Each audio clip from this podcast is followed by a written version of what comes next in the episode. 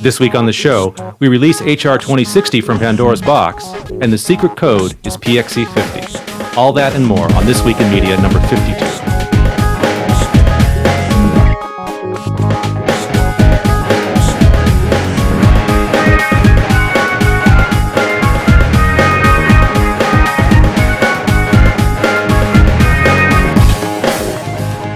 From San Francisco, California, this is This Week in Media number 52.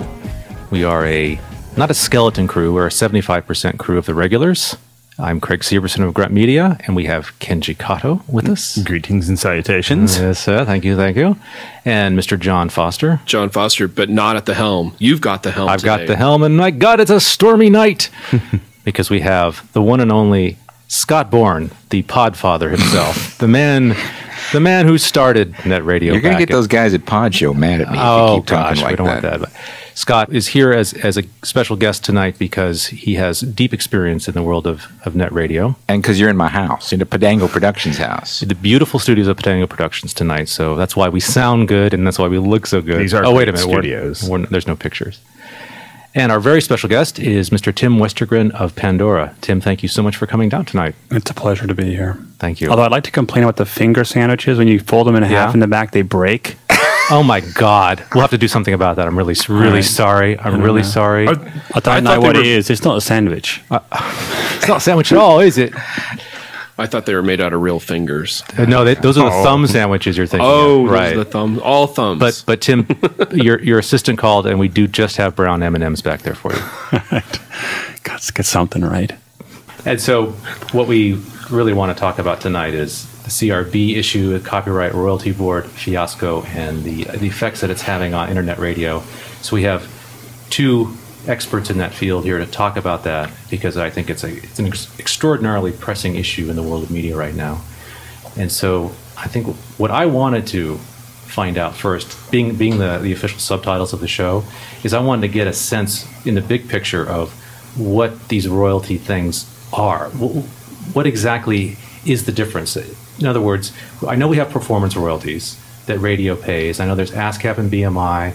But there's also royalties that are paid to songwriters, to the publishers, and to the performers. Is this correct, gentlemen? Yeah. You go ahead, Tim. Yeah. Well, there are two types of royalties for web radio. There's publishing, which is shared with terrestrial. They pay that as well. Mm-hmm. And then there's this whole performance royalty, which is the unique domain of internet radio and satellite radio. Okay. So it's a royalty that is not paid by terrestrial. By terrestrial radio. That's right. Is it paid by satellite radio? It is, yeah, but at a much, much lower rate than the one that was recently put into place. And what is the logic in that copyright law that makes net radio and satellite pay for a performance royalty that terrestrial never did or does? Well, there's probably a couple of different ways to answer that question. I think partly it's a function of the sort of power and lobbying influence that those respective industries had at the time the law was passed. Mm-hmm. I think that's part of it. I think also there's a sense in the recording industry that they let something get away back in the terrestrial radio days, and a new medium's come along, and they don't want that to happen again. Yeah. So they're going after more stuff, is what you think? Yeah, you know, as a webcaster, we're actually perfectly happy to pay, and I think artists should be paid for it. Right. And our argument, I'm sure we'll get into this, is that we just want something reasonable. Right. So ASCAP and BMI, Scott, you dealt way back in the early days, back in the ancient 90s. When you started Net Radio, you were one of the first to negotiate these agreements with them. So, yeah, there was no performance fee to be paid in my day. Yeah. It was the same exact deal that radio stations had, although the deal that we were able to successfully negotiate, our first deal ever, as far as I know, the first ever license granted to radio-style broadcasting on the web was an ASCAP license. There are three main licensing agencies responsible for collecting royalties for people in the business: ASCAP, SESAC, and BMI. We worked with ASCAP because our calls to SESAC and BMI were like, they rejected him because nobody there actually knew what the internet was. So they were like, we don't care what you're doing, whatever, knock yourself out. But the guy from ASCAP, he says, you know, I probably ought to talk to you about this because I think this thing might go somewhere. A fellow, and if you're out there, Bennett, God bless you, Bennett Linkoff is the attorney who I worked with to negotiate the first ASCAP license. And unlike most attorneys, he was a very nice guy. Yeah. He didn't come into my office with the intent to rape me. He came in with the intent to be fair. Yeah. And we created a deal that allowed some level of performance without any compensation until certain levels were hit, and they tied it to revenue. It was very, very fair. And then it was later efforts by the RIAA, which initials could stand for numerous things I will not be allowed to say on this podcast. We do want to keep the clean tag being important. Yes. After they got through suing their own mothers, they decided to come into our business. And initially, I welcomed their lawsuits because they were very good. These kinds of lawsuits were very good for the business in terms of creating awareness that we had a product. It'd be like if you were Burger King and someone said, we're going to sue because we don't want hamburgers in our town, and nobody knew what a hamburger was. You'd be pretty happy about that. So I was sending them letters begging them to sue me back then. Right. And they never actually got around to it. They did make lots of noise, which helped us. But yeah, we didn't have the issue that's before us now. Okay. We didn't have to pay that additional performance fee. And I think that basically this is strictly my opinion, which is, by the way, constitutionally protected for those lawyers listening to this cast hoping to sue me. And my opinion is that a driving force behind much of this was, frankly, traditional radio's desire to keep its monopoly on the performance of some of these songs. And I think that they egged the RIAA on almost and said, hey, you missed it with us, but you could go get it from them. And that's just a theory I have. Yeah. It's an opinion. I don't have anything to back that up. But I do know that it's very unfortunate that it's progressed to the level it is today, because if the Copyright Board's decision is allowed to stand, there simply is no net radio business, period. Right. And I'm trying to understand, if I'm an artist, how that would somehow serve me. Mm-hmm. Because, let's see, that leads to less money, less people hearing my music. Both those things tend to be kind of counterintuitive to what I would want if I was in that business. Especially in an industry of decreased CD sales now and lower radio listenership. It doesn't make sense in that sense. But live performances are continuing to sell out across the country. Mm-hmm. So if that's where the artist is making their money, they should be happy with that, and they probably are. But the issue is, how are they going to get heard? How are you going to hear that new band that's there? Right. Unless the DJ, putting the DJ back into the control of music. Yeah. What's a DJ, right? Right. What's in the modern sense of a DJ? Yeah. The DJ is just the robot, and the program director throws the music in, and he's encouraged to put certain songs in the order. Encouraged. Yeah. That would be another euphemism for payola. Yeah. Well, I wasn't gonna be, accuse anyone of buying into that. Never happened in the history of radio, John. No, I'm sure of that. Yeah. No, but there are program directors that do actually go and seek music and find new songs and uncover things. Yeah. Yeah.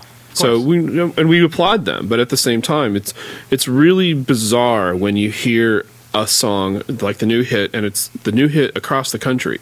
Like, how did that happen?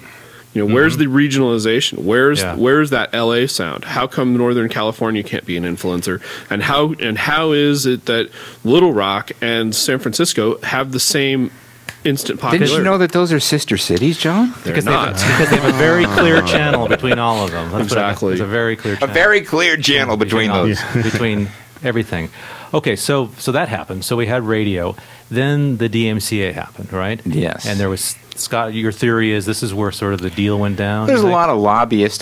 Here's the thing. I do believe the DMCA was well-intentioned. A lot of laws that have bad impact are well-intentioned. Mm-hmm. I do believe its initial drafters probably had good intentions, but at the end of the day, everything's always and always about money. And somebody decided that they wanted the money to stay in place A and not go to place B, and that started this whole thing. Mm-hmm. And, when you let the RIAA or any similarly situated association take that sort of role in a deal like this, I mean, it's just not a big surprise that when the fox is guarding the hen house, you ain't got no eggs. I think DMCA went off the rails in 2002. Yeah. When what happened was some language was inserted that put internet radio at a really terrible disadvantage. So the standard that is used to determine this licensing rate was changed, and that was a very direct result of lobbying, and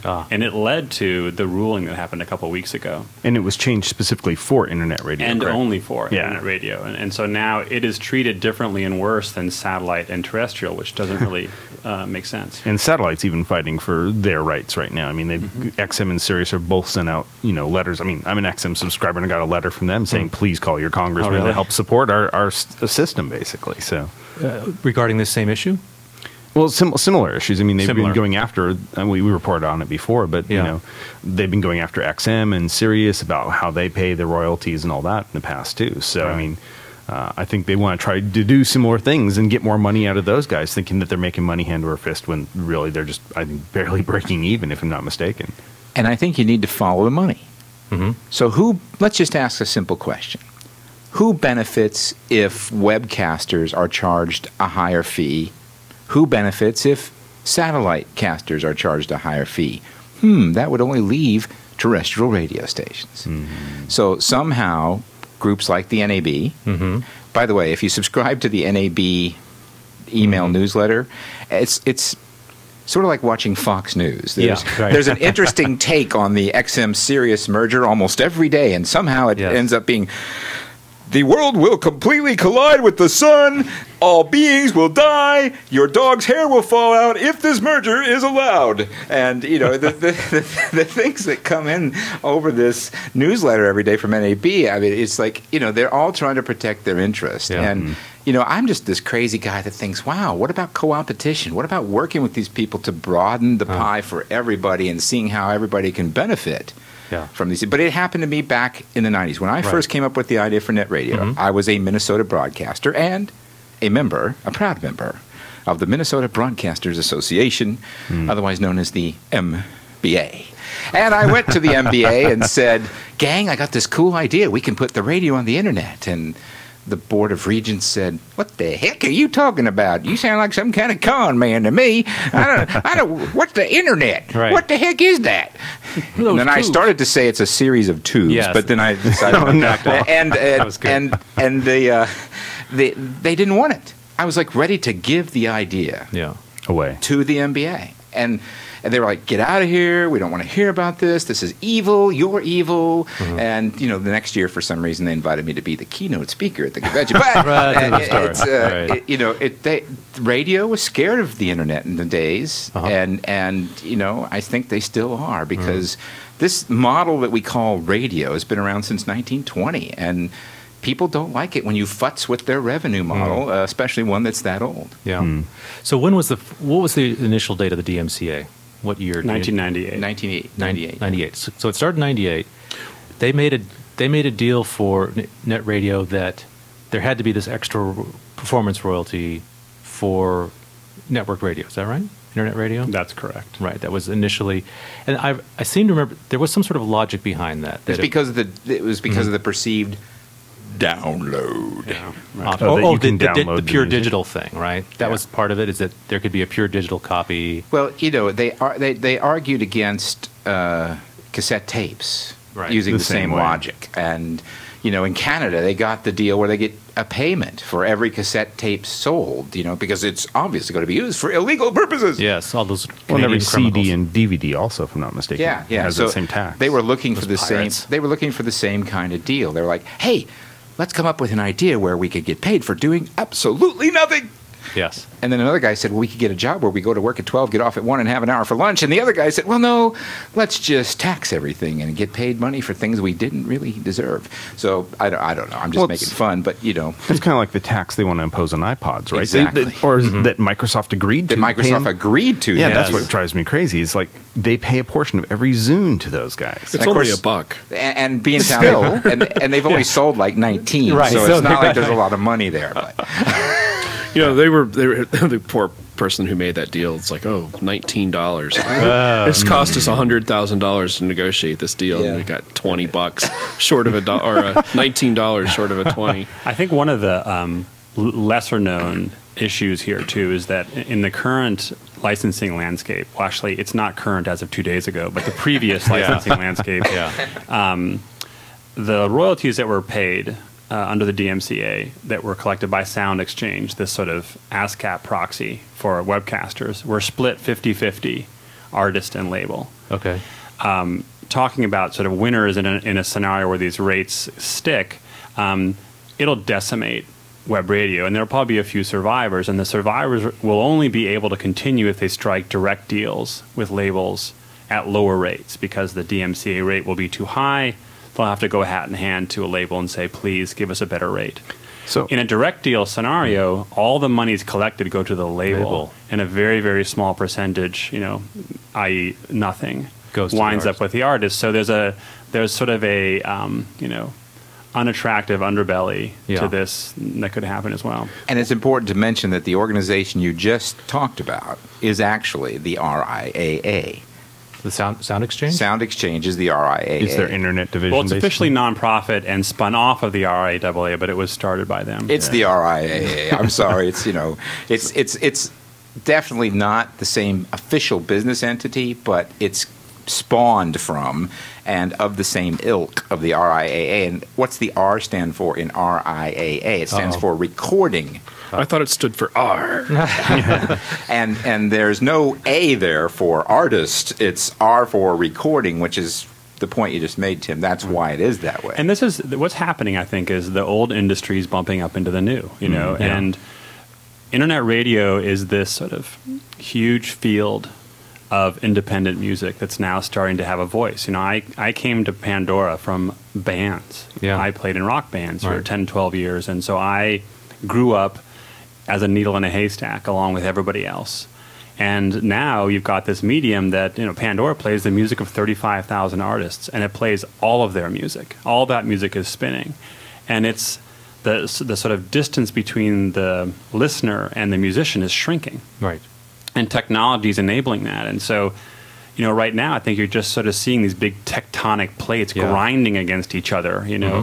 Mm-hmm. And you know, the just the last couple of weeks when this ruling came down, we reached out to our listeners, as did other webcasters, and the response was absolutely overwhelming. I mean, the congressional fax system was shut down for 2 days. Excellent. Just from listeners, you know, saying, not this time. Right. So let's go into the details of this new ruling. So you had this deal in 2002. You've been paying royalties since that time. And then something, why did they redo it, and what did they decide in this recent thing? Well, it was determined back in 2002 that these rates would be reconsidered in 5 years. Okay. So this is actually, it's not a surprise that there was a ruling. Okay. What was shocking is what the ruling was. So this hearing has been going on for many months, and it just happened to come out a couple weeks ago. Okay. And what were the results? Like, give us the gritty details of what you can pull out of your head. So I'll try and sort of summarize this. Yeah. In the prior rate structure, there were two options, basically: a percent of revenue for the small webcasters and a per hour rate for large webcasters, of which Pandora is one. Okay. In the new scenario, there's one form of licensing, and that's a per song fee. Okay. So that applies to all webcasters, big, small, commercial, and non-commercial. And the new rate, depending on what you were paying, whether you were percent of revenue or you were per hour before, is anywhere from triple to 1,200% more than what people were paying before. Sounds perfectly reasonable to me. It's a pretty dramatic and kind of outrageous change. And that's because you guys are making so many millions of dollars stealing music that... I saw a press release come out today talking about, you know, how profitable internet radio is, and let me tell you, if we weren't a private company, I'd be happy to share our financials per spreadsheets, and it ain't profitable. So you're not driving that Ferrari around? Yeah. What about that Ferrari you pulled up in there, Tim? Well, Come on, man. It says bandwidth costs have decreased, licensing fees increase. Uh-huh. They want to make sure that it's the same amount of money that's being spent. Poverty. Yeah. No one's making a pile of dough here. That's just a big misinformation. Right. And the representation, and I'm using the kindest euphemism I can think of, that this somehow is all designed to make sure that the musicians and the labels get their due, is bunk. Because what this is going to do is eliminate any money they would have made from this stuff, because it's my contention that virtually all of these companies will go away as a result of these fees, and that means the artists are going to get a great big, as we called it from where I come from, bupkis. Well, but maybe it's beneficial to the artist. Maybe if all these companies tank and there is no more, there is no label anymore, then the artists get their music back. Well, I guess, and then they're in control of their destiny. Yeah, and what are they going to do? Stand on the street corner and yell real loud? Well, no, because because there is no collecting agency anymore for their music. Now they can give that back to the. Now they can get that back to the internet. And there's no reason to believe that there won't be a collecting agency, because if you've had dealings with the RIAA, believe me, they're going to hang on by the scintilla of the last shred of their fingernails, whether there's fees to collect or not. You know, I think one of the... So that contract is really scary. Yeah. So when real Big Fish says, don't sign that contract, don't sign that record deal tonight, just stay in fast food all your life, they're not kidding. The problem is people just have different business interests here. You know, I mean, the RIAA is like a lot of companies. They're trying to maximize their money. And who doesn't do that, you know, in sort of private industry? And the problem is that doesn't fit... Those interests, I don't think, fit with what consumers and listeners and technology is dictating. Well, even artists, right? Yeah. I mean, because artists, I meant to include artists, yeah. Yeah, because they don't get much out of this, really. Yeah, it's got to change. Facts show webcasters dominated by 10 large companies. Small webcasters used as smokescreen to promote rate rollback. So, Scott, I don't know what you're saying. Here's another thing. Internet radio bill... would strip artists' payments. Musicians would pay mega corporations. So this is from SoundExchange. These people care about artists. And given these press releases that they have been releasing at a enormous rate, it's very impressive. There's a little old lady that types really fast over there at the RIAA. These guys, she's always busy. This is the you know, when you see headlines like that, it's like you know. No, oh look, here's a new one now. Clouds will no longer be formed over the North American content if this bill is changed. Yeah, no, it's the No Child Left Behind syndrome. When you see something that's listed like they're going to pay musicians, come on guys. Well, we see through that. So just one thing, I would like everyone to contact SoundExchange, because they have their PR guys here with their phone number. And so there you go. I'd like more information, because I actually really do think that... And it does say for more information at the bottom of the press release. So contact Richard Ades, A-D-E-S, or Greg Perry, P-E-R-Y, at phone number 202-640-5894. Give them a ring and say, you know what, I really don't want this stop. I don't want musicians to pay mega corporations. And you know, and these 10 large webcasting companies. I mean, Pandora is one of those 10 big ones now. What are you telling us here, Tim? Like, you guys are just going to roll in the money. So wait, who are those 10? Do they list them? I don't think they bothered. So I would like to know who the 10 are. Is it Apple, and is it Real Networks, and is it, or is it NBC, ABC, CBS? Fox. No, it's Mo and Ernie's webcasting company. Mo's dead. You know, it's because if it's KEXP and Radio Paradise that's included in that, I mean, those guys are making less than $100,000 on total from listeners that are contributing to internet radio. No, I know. It's like I say, it's amazingly, you know... You know, if there ever was FUD, that's it. I was pretty surprised by that, I had to tell you. Yeah. I mean, disappointed and surprised, because... You know, I think that caused you to lose a little sleep when you saw that announcement? No, I mean, it's unfortunate that what's happened, I think, is in reaction to this sort of undeniable grassroots universal rejection of the royalty board ruling from you know, webcasters, musicians, listeners, legislators, you know. The sort of reaction has been unanimous, and it's been unambiguous, and it's been massive. And so now you see this kind of, you know, effort to kind of muddy, distort. And in the end, you know, I think what has to be had is a very candid, you know, honest conversation of what's really going on. And so that, you know, I've had so many conversations with musicians that have said, you know, Tim, I don't know what to believe. You know, I've had a lifetime of being screwed by any kind of deal, legislation, ruling, etc. I want to make sure that I sort of vote the right way, and this just does not help clarify the situation at all. Right. Well, you know, I recently moved to San Francisco from the Seattle area, and I am extraordinarily proud to say that my good friend, Representative Jay Inslee from the Washington Congressional Delegation, is hot, and I do mean H-O-T, on the trail of this. He is introducing legislation to control this nightmarish train wreck. Right. And given the fact that there really is no way to penetrate this guy's ethics. I know him. He's legitimate. He's a good guy. They're going to have a lot of trouble buying him off, and hopefully the solution will be that Congress will get in and say, yeah, well, you know that thing you talked about doing? Well, not so much. And I think the way to really address this is, you know, we're kidding around here, and but to get serious is you do want to pick up a telephone, but don't call these PR hacks for the RIAA. Call your congressional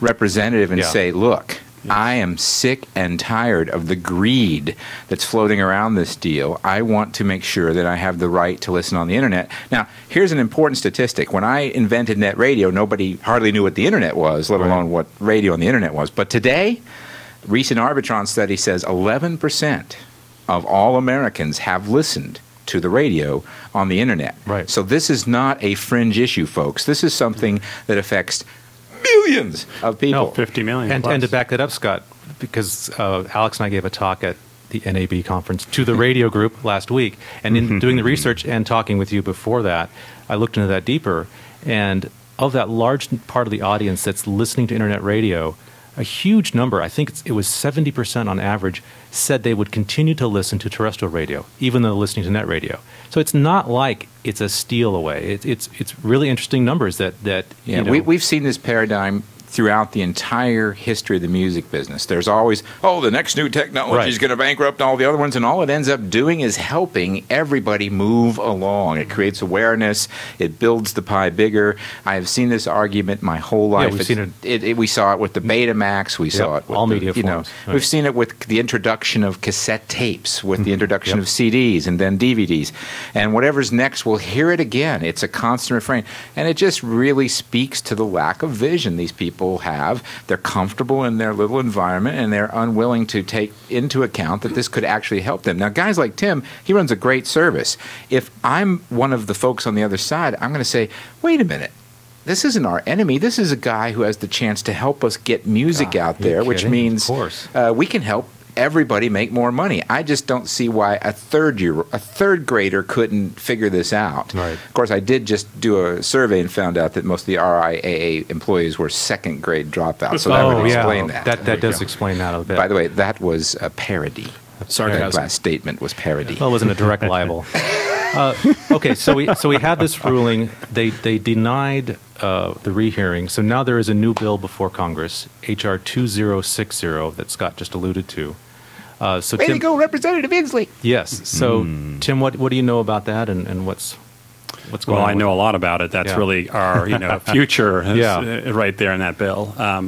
And it's called the Internet Radio Equality Act. Okay. And the title, it has that title because it's meant to create parity between Internet and satellite radio. Oh, so it's a pretty simple, but parody. Yes, parody, with a T, between those two forms of radio. Right.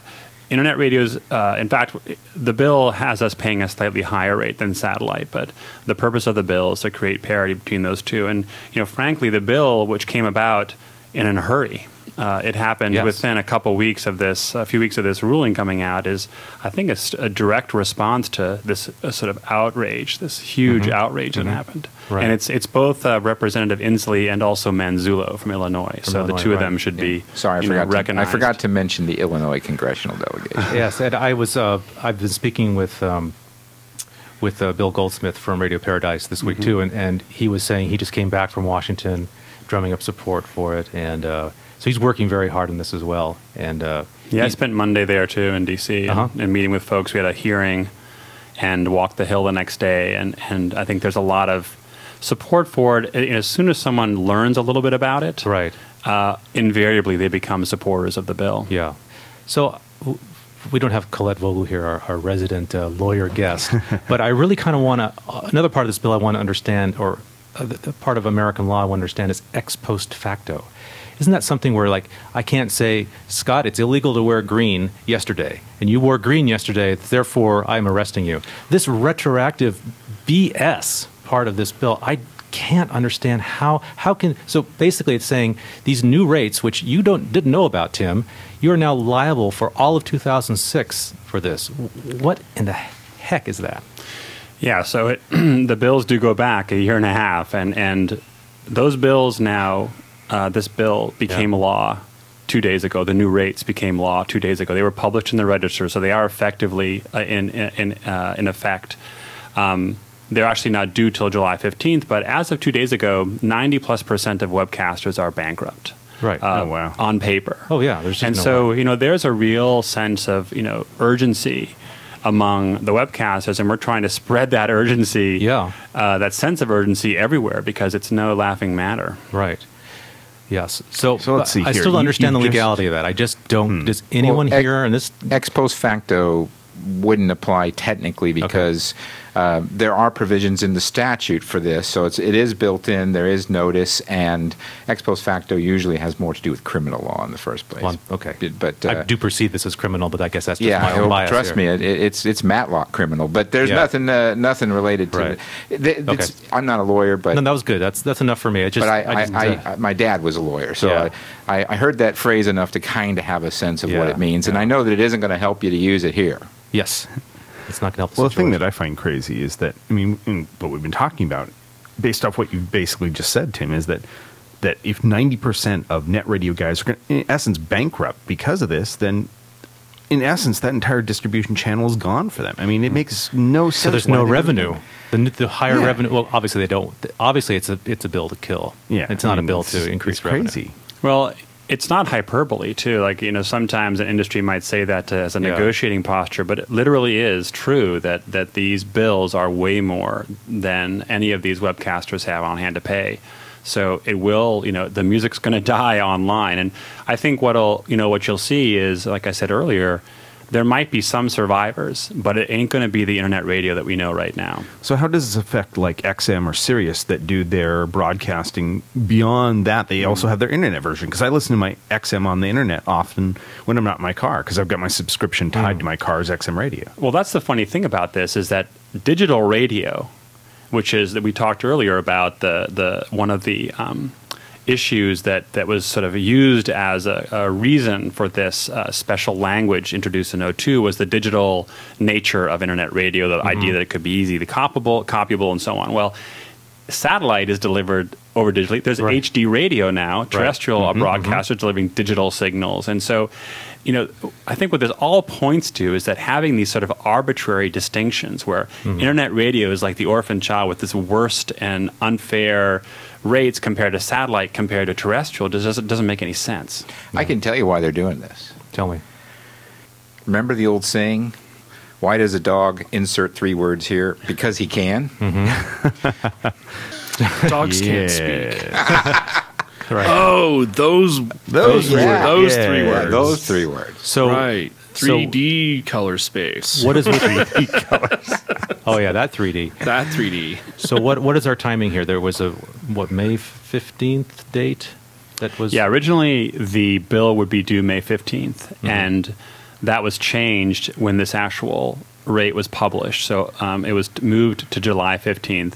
No one actually knows who caused that change to happen, but it was a change made by the Copyright Royalty Board, and so there's kind of a 2-month reprieve. Oh, so you can bring in your millions of dollars that you're making. Right, exactly. We can all go start robbing banks. Right. But the actual, I think we believe that the reason that happened is no one had a sense of the consequences of this ruling. I don't think the Royalty Board did when it happened, and as they've learned it, nobody wants this on their head, and they want to give this a chance to be resolved either through legislation or through some kind of negotiated solution. And it's been so clear now this was a mistake, and it's just got to get fixed. It needs some time. So somebody's saying, oops, we really did screw up this time. That's speculation, but I think that's what's happening.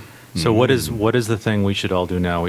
Scott mentioned earlier. Scott is bang on. The best thing you can do. This is a young industry. We don't have a big office on K Street. We haven't been lobbying for 20 years. Right.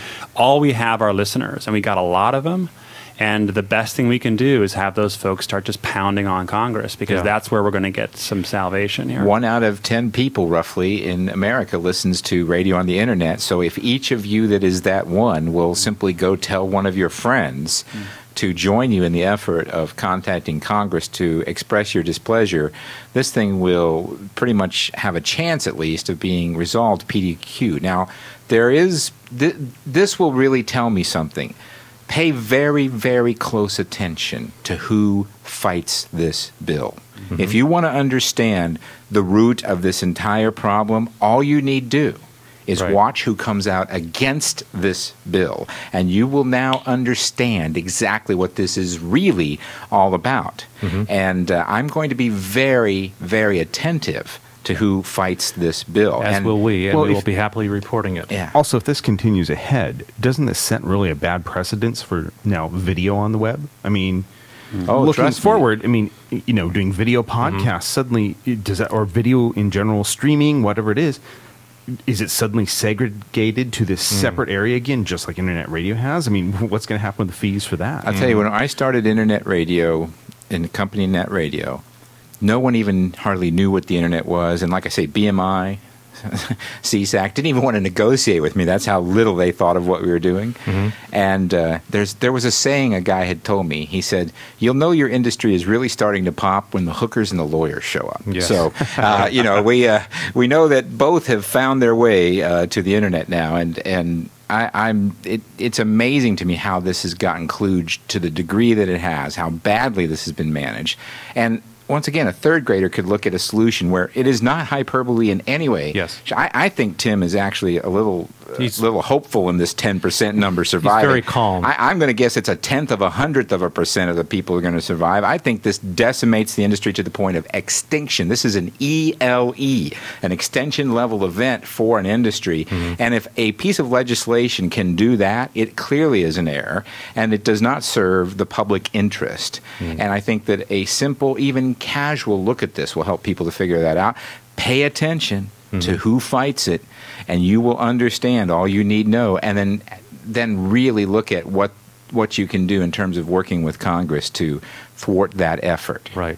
So mechanically, then, what we have, since the Copyright Royalty Board clearly has their head in their digestive system, this new bill is the only way that's going to stop that. Is that correct? Oh, so there are actually two parallel tracks. Okay. There is an actual legal appeal in the federal appellate court. To the board itself? No, that's two. That's a so the appeal for a rehearing by the Copyright Royalty Board was flat out denied. Yes. The remaining two options: one is an appeal to the federal appellate court system in D.C., and the second is legislative redress. New legislation, and that legislation is this bill, the Internet Radio Equality Act. It's House Resolution 2060. 2060. Does the legal action, Tim, go right to the Circuit Court of Appeals? Does it bypass the United States District Court? Are you sure about that? I don't know the answer to that. It might start at the U.S. District Court level, then go to the Circuit Court of Appeals. And one of the problems, of course, is that those things take months, and sometimes, in some cases, over a year. And we're talking about an industry that's on life support now. Right. And props to just one member of Congress, Anna Eshoo, who represents my district down in the peninsula, gave me a letter of support on my letter to her, so great. Yay, Anna. HR 2060, call your congressman. So one other quick question here. What does this do for public radio? You know, public radio streams a lot of stuff on the internet. Well, they're actually one of the entities that has sort of stood up and said, "Now, wait a minute. This they've at least put forth, some sort of argument that maybe this isn't a good idea." And I'm glad to see that, because it does impact them negatively. And all of radio really ought to be fighting this if they were paying attention.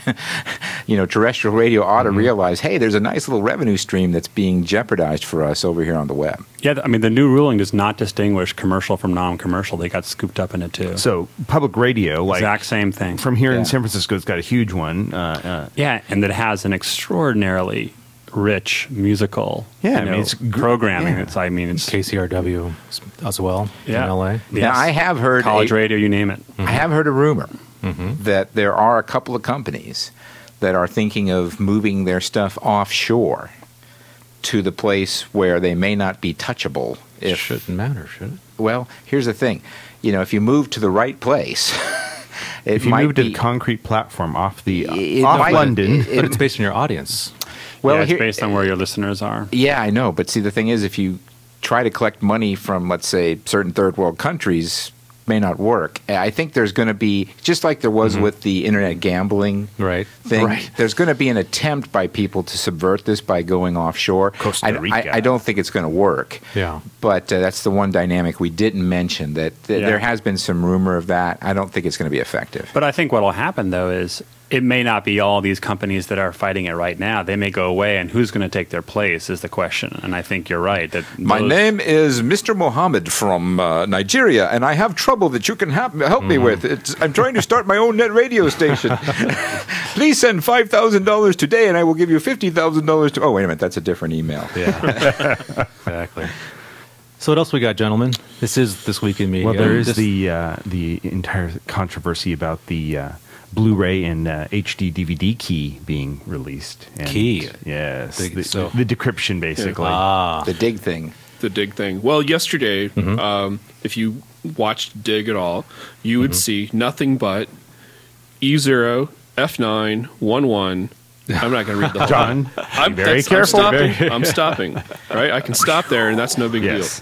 And every single Digg post was that number. And it started off kind of innocent. The idea was that this number gets released, and pretty much instantly a takedown notice comes, a DMCA takedown notice. All right. So the page is stopped, and then another one comes up, and that one's DMCA'd, and another one comes up, and that's DMCA'd. And so this fury of here's this number, and this company going after blanketly DMCA and stop this number. So, you can even find this thing on the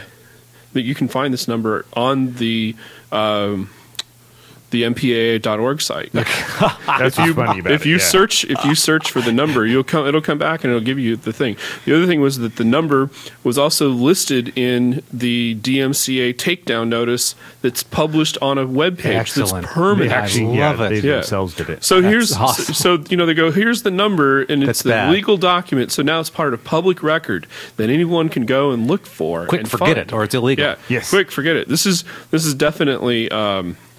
This is definitely shades of 1984. Totally. The other thing I think that I find interesting is that Kevin Rose came out officially and said that if Digg listeners wanted it to be there, they would let it be there, and that they would fight it whatever comes. Okay, so I posted the thing that basically for the MPAA.org where you search for the number on Delicious as for the conversation, and it was deleted.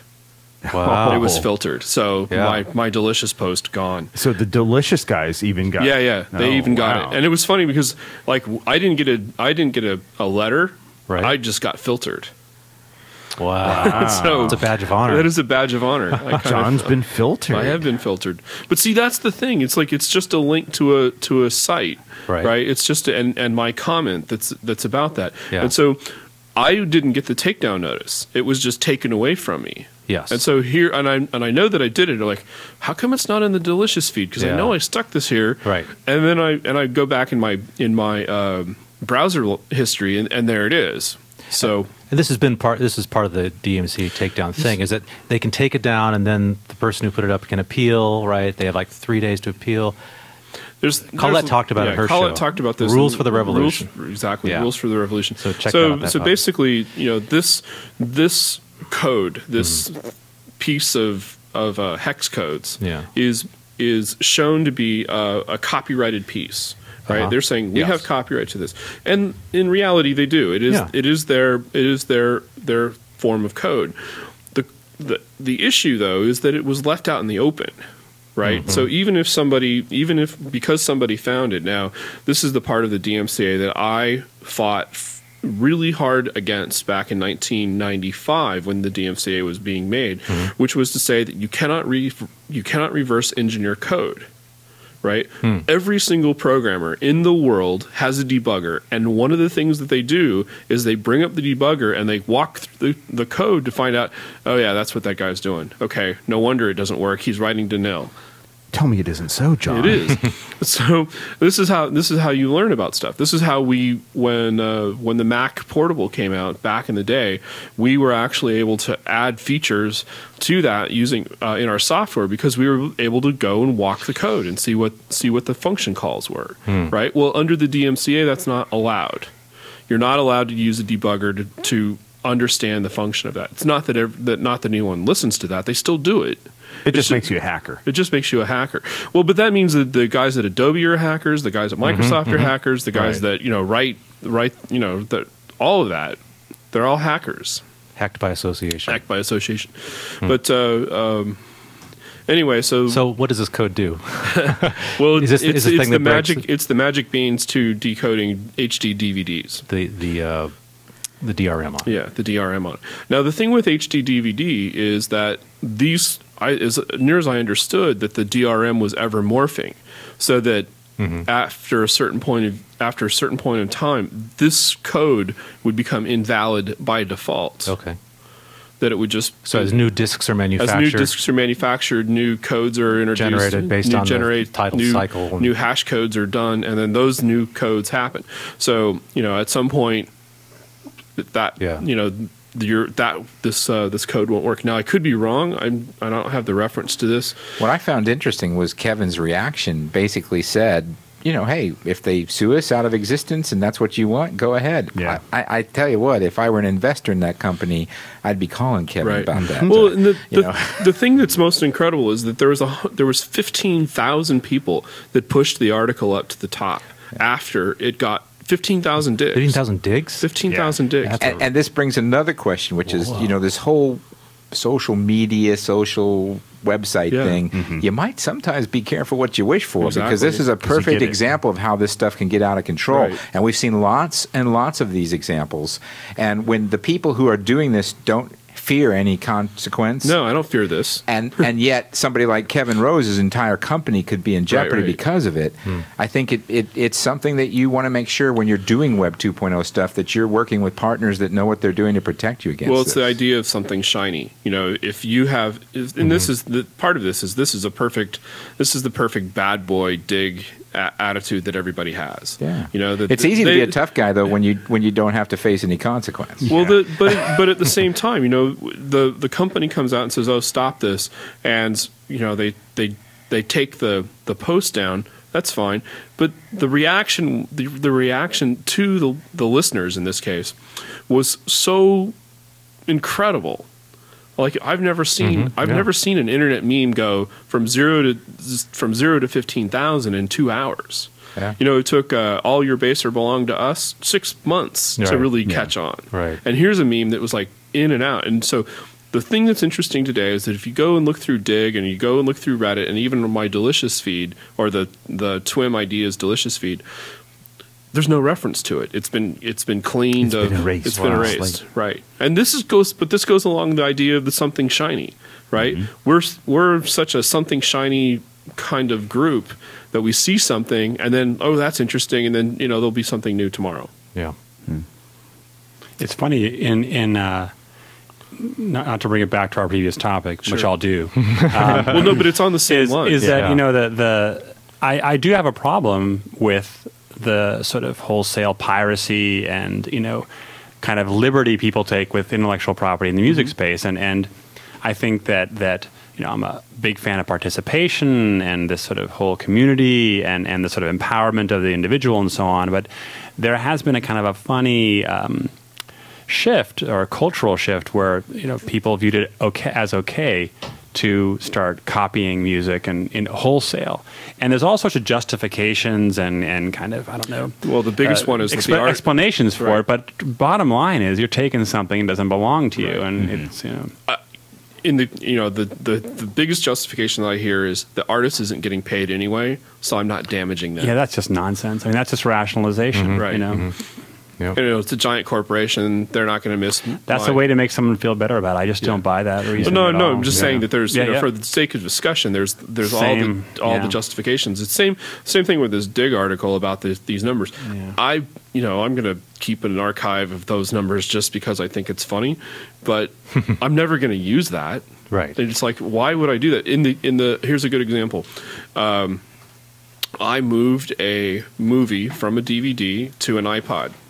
Mm-hmm. It took 6.5 hours for that movie mm-hmm. to get moved to the iPod. I would have gladly paid $10 right. if the movie would have been there, because my time is worth a lot more than 6.5 hours. You know, and babysitting that, and make sure CPU it was there, and CPU time. Right. You know, and the amount of power. Well, I mean, you know, there's an issue of power. That wasn't that much money, but the idea was it took. You know, it's a $4,000 piece of equipment that had to grind on this thing right. to make this happen. Right. So. When, you know, from my point of view, it's not worth it. It's not right. worth any of it. And I just want a vehicle, an avenue that I can say, here's my money, and off it goes. In the case of, we should actually have them on the show sometime, mm-hmm. is the Real Media people. Mm-hmm. The Real Networks guys. Mm-hmm. Because with Rhapsody. Right. It's an incredible service to spend $15 a month mm-hmm. to get this library at your fingertips, 1 million songs. You know, you can find stuff that when you were, you know, hear stuff that when you were a kid. Mm-hmm. Same thing with Pandora. I've heard of them. Should have that guy on the show too. Yeah, he's pretty good. Yeah. It is truly the best radio that I've ever heard. Yeah, by far. Yeah, you start off with one song, and then it goes from there. It's really every song after a while doesn't suck. You got to say, no, I don't like that song. Yeah, but the difference is traditional terrestrial radio.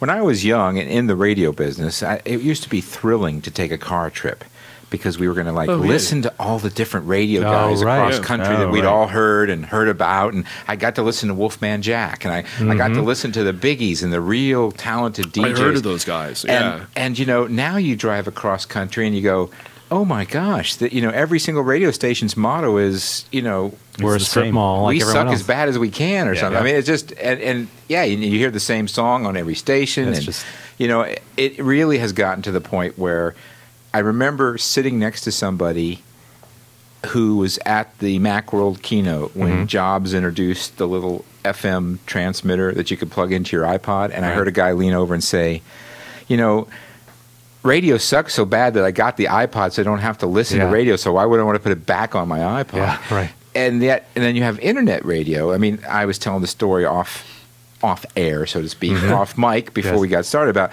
one of the reasons I started Net Radio was I wanted to play this song by a group called Grand Funk Railroad. And yes, I know most of you listening have no idea who that is. Grand Funk Railroad. Yeah, go to Pandora.com and type in Grand Funk Railroad, and it'll I'm sure it's there. 1970s rock music, and a guy named Mark Farner mm-hmm. wrote a song called "I'm Getting Closer to My Home."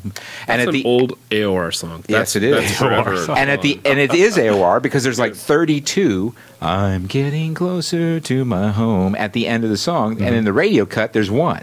And I was like, I can't stand this. I want to play. The thing was as it was designed and recorded on the LP, because, yes, we used LPs. That stands for long playing record, for those of you born in 1980 or beyond. And, you know, you can do that on the internet. You mm-hmm. can't find that target audience in terrestrial radio because the economies of scale just aren't there. But you can super serve a niche audience on the internet and provide services to people that they really want. Yeah. And all of these things, whether it's trying to beat people down who want to, you know, copy movies or music or whatever, in every case, the people who are doing these things, in my opinion, are working against their own interests mm-hmm. because they're limiting the access that their customers have to the products. Yep. Well, the mystery is, or the thing is that I'm willing to pay for it. Yeah, exactly. Right? Right. Everyone's willing to pay for it. Most people are willing to pay. Yeah. It's like, mm-hmm. Money goes to Radio Paradise. Money goes to KXP. Money goes to these places that have the stuff. And if Pandora had a way of paying, I'd pay there too. I got to tell you something. I mean, in the last year, I've been to about 70 different towns and cities across the U.S. And held town hall meetings. Yes. And where we've met local Pandora listeners. And, mm-hmm. and they've, you know, grown over the course of the year. Typically like 100 or 200 people will show up now. And the topic is music and Pandora and kind of digital music. And every time I walk out of those rooms, these sort of group discussions can last 2, 3, even sometimes 4 hours. Mm. You know, I just get reminded of how much passion there is for music, and it's all been deadened. Yes. You know, like there is There are generations. It happens to everybody. You know, you get to be in your 20s and you don't lose your love of music, but it just starts to fade away because you don't lose your access. Yeah, you lose access to it. Britney Spears will do that to you. You should see. you should see the kind of emotion that people share at these town halls, and they're 13-year-old kids that come with skateboards and 58-year-olds in three-piece suits and 85-year-olds who just bought their first computer, and this is the first program they're using on it. And to a person, they have it's like they've been reincarnated, you know. They're back in the game. Yeah. And they realize, Jesus, when I was a kid, music was everything. Mm-hmm. And now I'm remembering what that was like, and it just makes me think, we just got to get this right. Somehow to figure out what's the medium, what's the price, what's the royalty. We've got to get that right because there's sort of this unmet, just bottomless appetite for it. Yeah. Well, when I started Net Radio, I got a few emails. Very first day I think we were up on the net, I got an email from a bunch of guys working at a United States Air Force substation somewhere in northern Alaska, and they got no human contact, no music radio of any kind. They were so far from any kind of city they couldn't get anything, and they somehow found us. And I got this email, and I could envision the guy crying as he wrote it. He was like, "Oh my God, you're playing Mark Farner and Grand Funk Railroad. I haven't heard any kind of radio for 6 months. I've been here. You have saved my life." A kid from Goatee Bow, Oklahoma. Look it up. It's a real place on the map. That sounds like something you would make up. Yeah, but I swear, look it up. It's on a map. Well, it used to be a town. Maybe they've died. But he wrote me an email that said, "Thank you, Mr. Bourne, for putting rock on the radio, on the internet, because I live in a town where there's 4 radio stations and you can listen to anything you want as long as it's country, country, country, and country." Right. And, so I know what you're talking about, Tim. There's this, when you do serve an audience and you do provide them with something they care about, they become emotional. They become convicted and connected in a way you can't believe. I got in the mail a medical prescription slip that a doctor had given to a patient prescribing Pandora. Oh my God! And it was actually a real story. Prescription. And it came along with a letter, and it said, "This is not a pretend prescription. I prescribed music for this patient who was suffering some kind of sort of emotional distress." Did you put a copy of that in your private placement memory? Oh, I've kept it.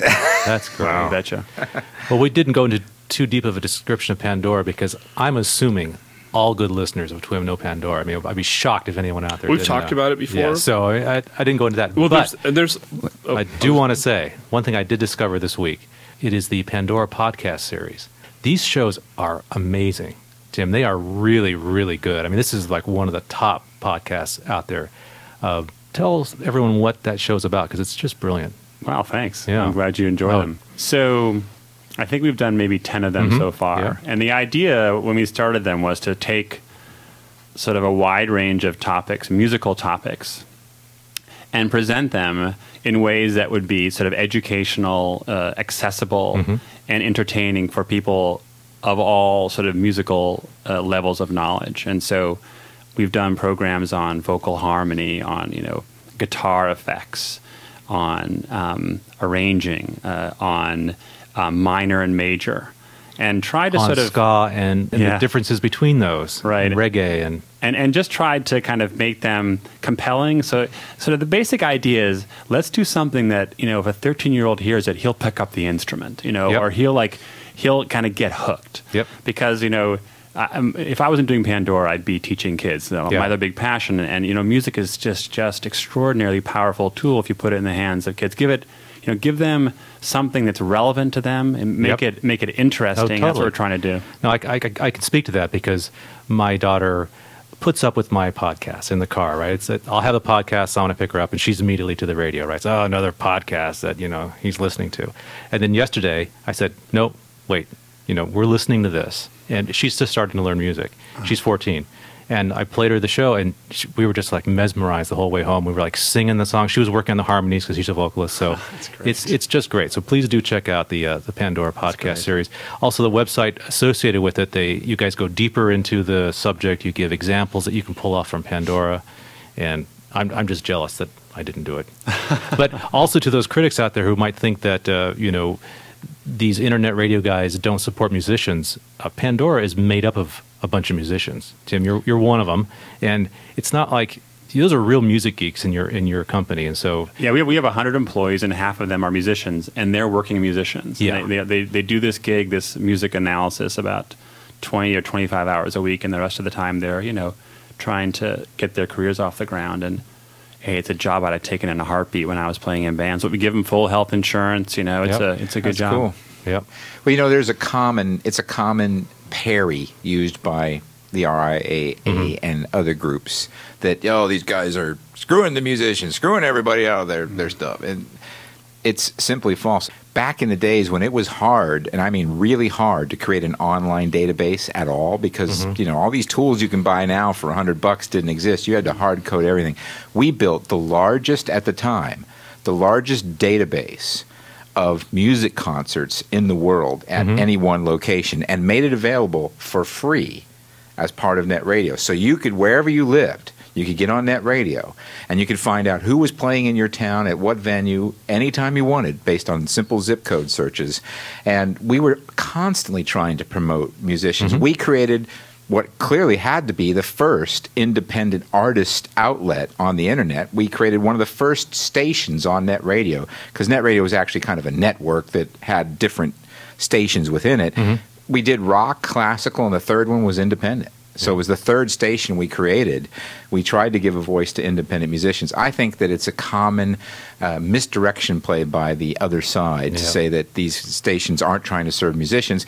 They are indeed trying to serve musicians. They're all about music. You can't go to a place like Pandora and for a nanosecond doubt that these are musical people who care about music. That's why you do this kind of stuff. Mm-hmm. Those of us who have done music radio, mm-hmm. We weren't doing it for the $1.25 an hour they paid us back when I was on the NAP in Indianapolis. We were doing it because we wanted to be able to play, Deep Purple and Uriah Heep and, all these great bands that were coming out. And that was the reason to do this stuff. That was the reason I built Net Radio. That was the reason I'm sure that the people behind Pandora got involved.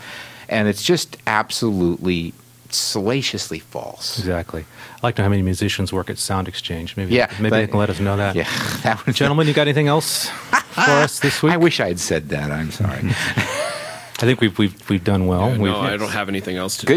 Good show. I'm glad to be on. Thanks. Thanks so much, Scott, for your bringing your wisdom.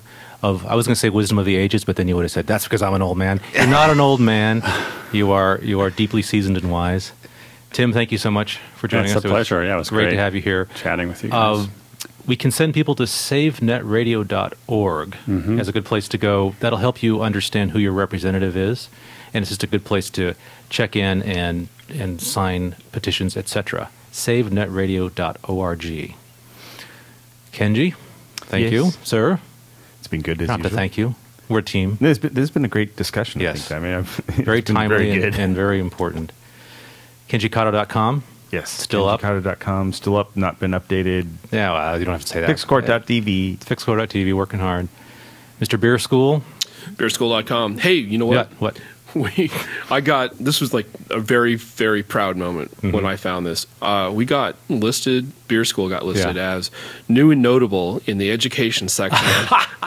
And when I saw up at the top, I was like, oh my gosh, we're at the top of iTunes. And when I saw that, I was like, you know what? That was worth it. Everything, all of the work that's gone into that, and just made my day. That's so cool. And it was, it's kind of like hearing your song that you wrote on the radio. Yeah. The modern equivalent there. Well, you deserve it, John. Thank Congratulations. You. Right. I'm Craig Seaberson of Grant Media. This has been This Week in Media, and we are over and out. So Alex wants us to make sure that we plug the Pixel Core thing. The Pixel Core Summer Madness sale. It is a great sale, by the way. It is amazing. $50, which is $12.50 a month. Yeah. And if you sign up in May, you get May for free. Yes. Right? But then... And there's going to be some ridiculous training we're working on for it, so it'll be very good. Anyway, it's 4 months of Pixel Core, so you get access to some great applications that cost a zillion dollars. You get access to some training that wouldn't Well, it's training that is only available through Pixel Core. Exactly. Training that's only available through Pixel Core. Plus, there's a great forum that you can ask questions about digital media, everything from podcast productions to video creating to compositing to matte painting, on and on. And you might get a talk with John or I or exactly. Alex. Or isn't that like a quarter of what it usually costs? That's right, Scott. I think it's $140 a quarter. I paid a lot more than that when I joined the Pixel Core. But wait, there's more. If you sign up right now, you're going to get in sooner. So you have to have a magic code to get in. And that code would be? That code is, I'm looking it up because I don't have it off the top of my brain. Shameless. It's a magic code. Not that code. I might have to do a DMCA pull down to get that code out. No, we're not using that code. So the magic code is PXC50. And so go to pixelcore.com. That's the magic code. That's the magic code. Alex's PIN number on his ATM card. Yeah, or if you want to hack Alex's .mac account, that's the password. Okay. Not true.